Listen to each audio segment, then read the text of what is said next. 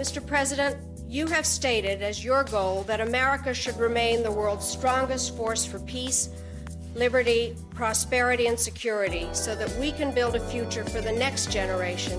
All nations in the democratic community have a responsibility to make it clear through our actions and our words that efforts to overturn constitutional regimes or steal elections are unacceptable. To those who care deeply about America's engagement and indispensable leadership in the world, you will find no stronger advocate for that cause than Samantha. As the most powerful and inspiring country on this earth, we have a critical role to play in insisting that the institution meet the necessities of our time. It can do so only with American leadership. Hello, and welcome back to Barely Getting By, the long 1990s. I'm Chloe Ward. And I'm Emma Shortis. So, first up, Emma and I both have to apologise for this recording. We are recording on a Sunday afternoon, which means that we both have houses that are filled with children and dogs. So, if there is any incidental noise in the background, hopefully it's a one off. Today, we're going to be talking again about America. In our second episode of this series of Barely Getting By, we spoke about the Clinton administration, but we didn't speak very much about its foreign policy. I think some of the Clinton administration's greatest achievements, but also some of its greatest failures were in foreign policy. Is that right, Emma? Yeah, I think that's right. I think um, some of Clinton's most important actions happened in the world outside of the United States. I think we can't really talk about the world of the 1990s without talking about what the United States did, and also importantly, what it didn't do in the world. And if we go back to our first episode where we spoke about Francis Fukuyama and his ideas about the end of history, you can see that he he left foreign policy a little bit vague, but absolutely he saw he he foresaw that the 1990s would be an era of peace and prosperity. Is that right again?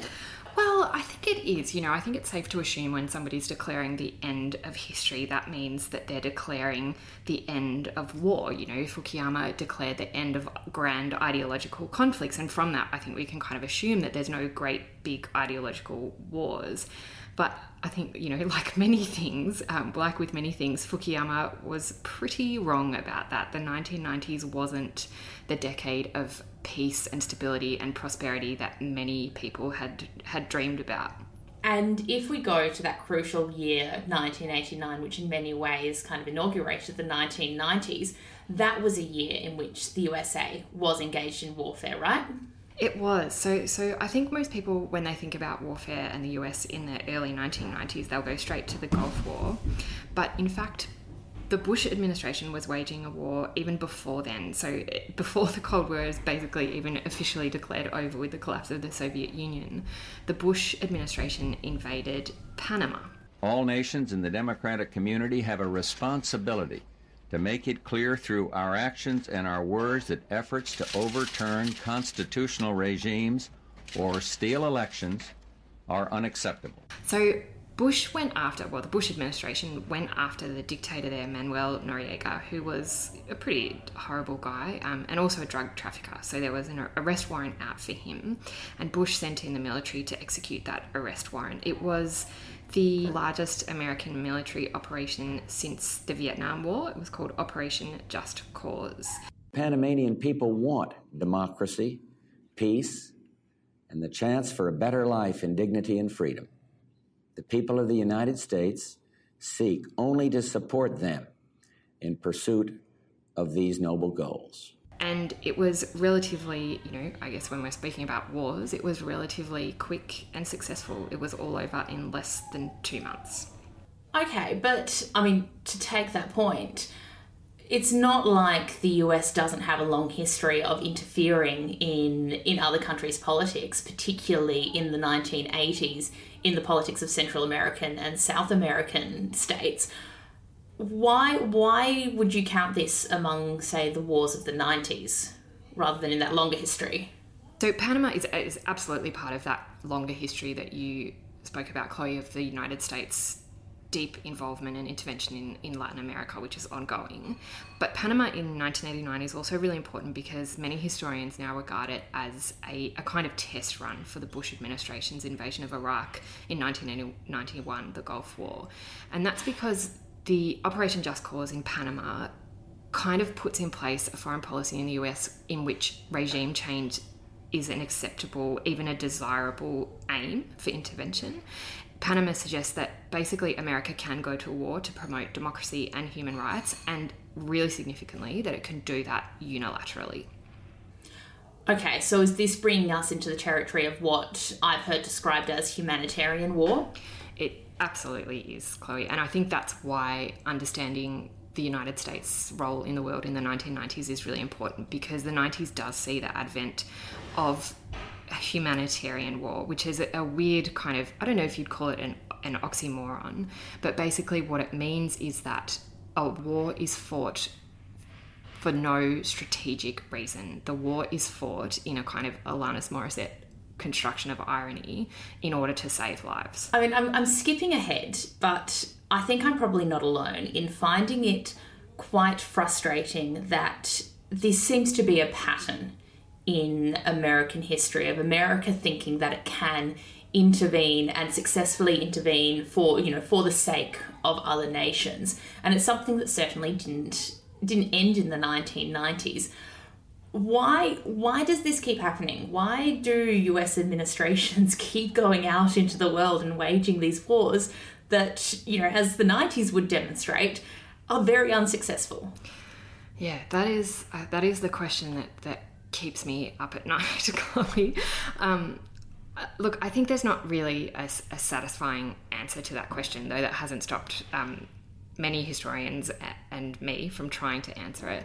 But I think there's there are a couple of things. I think it is partly President Eisenhower's military industrial complex, which basically argues or asks the question, you know, what is the point of all this military buildup, especially during the Cold War? What is the point of all this material if you're not going to use it? So that basically suggests that the kind of interwoven nature of American capitalism and the American military means that the momentum is always towards war.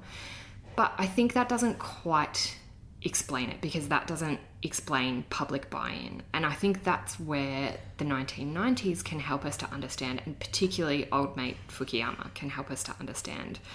Because for Fukuyama, the US, as we know, kind of emerges out of the Cold War with a sense of, of both relief but also triumph.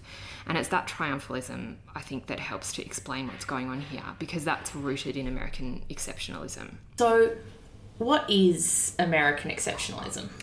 So, we could, of course, devote a, a number of two-hour-long lectures to this question, but I think it is it is the notion, of course, that the United States is an excep- exceptional country. It's unique in the world.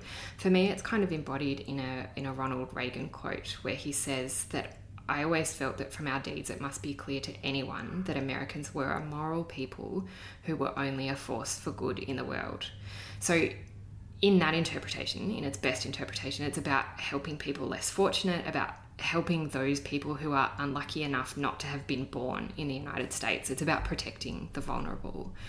But I think in the worst interpretation, in the worst sense, American exceptionalism is something like President Trump claiming that the United States has the best response to coronavirus in the entire world. That you know the German chancellor is ringing him to congratulate him on the excellent response. You know, the, and it's important to, to note, I think, that this isn't just Trump lying, although of course it is that too.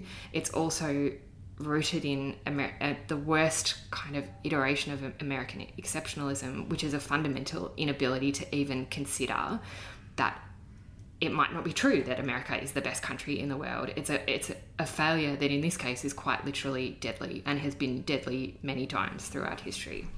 Yeah, and it's the the arrogance, the political arrogance that accompanies that sort of yeah that that, that, accom- that accompanies that American exceptionalism in thinking that American democracy is something that can and let it be said should be spread to other parts of the world. How does I'm, I'm interested in how it falls on partisan lines because you've spoken about Trump and Fukuyama, who are both self identified conservatives. But in the 1990s, America was led by Democrats in, Bill, in the Bill Clinton administration, right? That's right, and and that's I think one of the really one of the many interesting things about American exceptionalism, which is that it is bipartisan. It's not just conservatives like Ronald Reagan or Fukuyama or whoever. It's also Bill Clinton. It's also Barack Obama. Now it, it manifests differently, but its roots are the same, I think. And and in the 1990s, in the decade that we're talking about, it's the kind of liberal version of American exceptionalism that turns into a liberal interventionism that becomes, I think, one of the guiding tenets of American foreign policy. Okay, so can you give me some kind of concrete examples of how this manifests? Like, who who were these people? What did they believe? Would you believe I can, Chloe? so, so for me, actually, in the in the 1990s, this this kind of liberal American exceptionalism um, and liberal interventionism is embodied in somebody called Samantha Power. So, listeners might that that name might kind of uh, ring a few bells. Samantha Power was the US ambassador to the United Nations under Barack Obama, and she was really important. She moved through all kinds of areas of his foreign policy. They had met when Obama was still a senator, and he had read her book. And it, and it was that book, a, a 2002, in the end, Pulitzer Prize winning book that she called A Problem from Hell America in the Age of Genocide, that kind of catapulted power to fame in the United States, fame and influence. Okay, what did she what did she argue in that book? So so the book is is basically a kind of history of American failures. So she argued in that book that the United States had never once intervened to prevent a genocide. So it's it's each chapter kind of addresses a genocide in history from Armenia all the way through to Rwanda and Yugoslavia, and it's a searing criticism of basically American failures to intervene and prevent these genocides from happening. Okay, so so she's arguing effectively that America America has failed to intervene enough. Why does this gain traction under the Obama in, in, in the Obama years? Well, it, I mean, it gains traction even before she makes it into the Obama years because it taps into what we were just talking about this idea of American exceptionalism that the United States is a unique nation that was born in part to play this role, to be a city upon a hill, I suppose. But in this interpretation, it's that the United States, because it has the capability and the kind of moral drive it has the responsibility to intervene and prevent egregious breaches of human rights. And if it has to do that unilaterally, that's fine. Okay, so why? I mean, I assume that Samantha Power, that her sort of her sort of tenure ended with the end of the Obama presidency. Why does she come to mind now? Why? Why do you think of her when you think about this liberal exceptionalism? Well, I think because she Samantha Power is part of our broader assessment, our kind of collective reevaluation of the 1990s.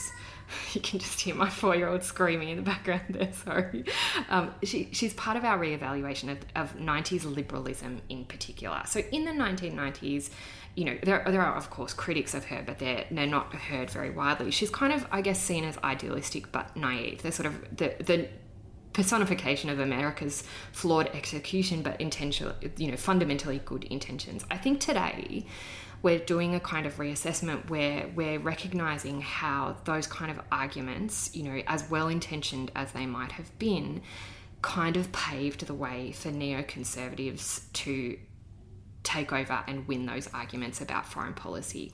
So, a lot of critics of power suggest that her arguments about America having a responsibility to intervene unilaterally, those arguments are used against the centre left and against progressive by neoconservatives who are going after Saddam Hussein in Iraq in 2003. Okay, so Emma's kind of given us a bit of a frame for how we might understand American foreign policy under the Clinton administration in the 1990s. What we're going to do in the next two installments is look at those wars that Power was writing about in the book that made her famous. So, we are going to look at events in Rwanda and we're going to look at events in the former Yugoslavia in the 1990s. We hope you'll join us for that. Barely Getting By is supported and produced by RMIT University. Original theme music is by Stuart Cullen.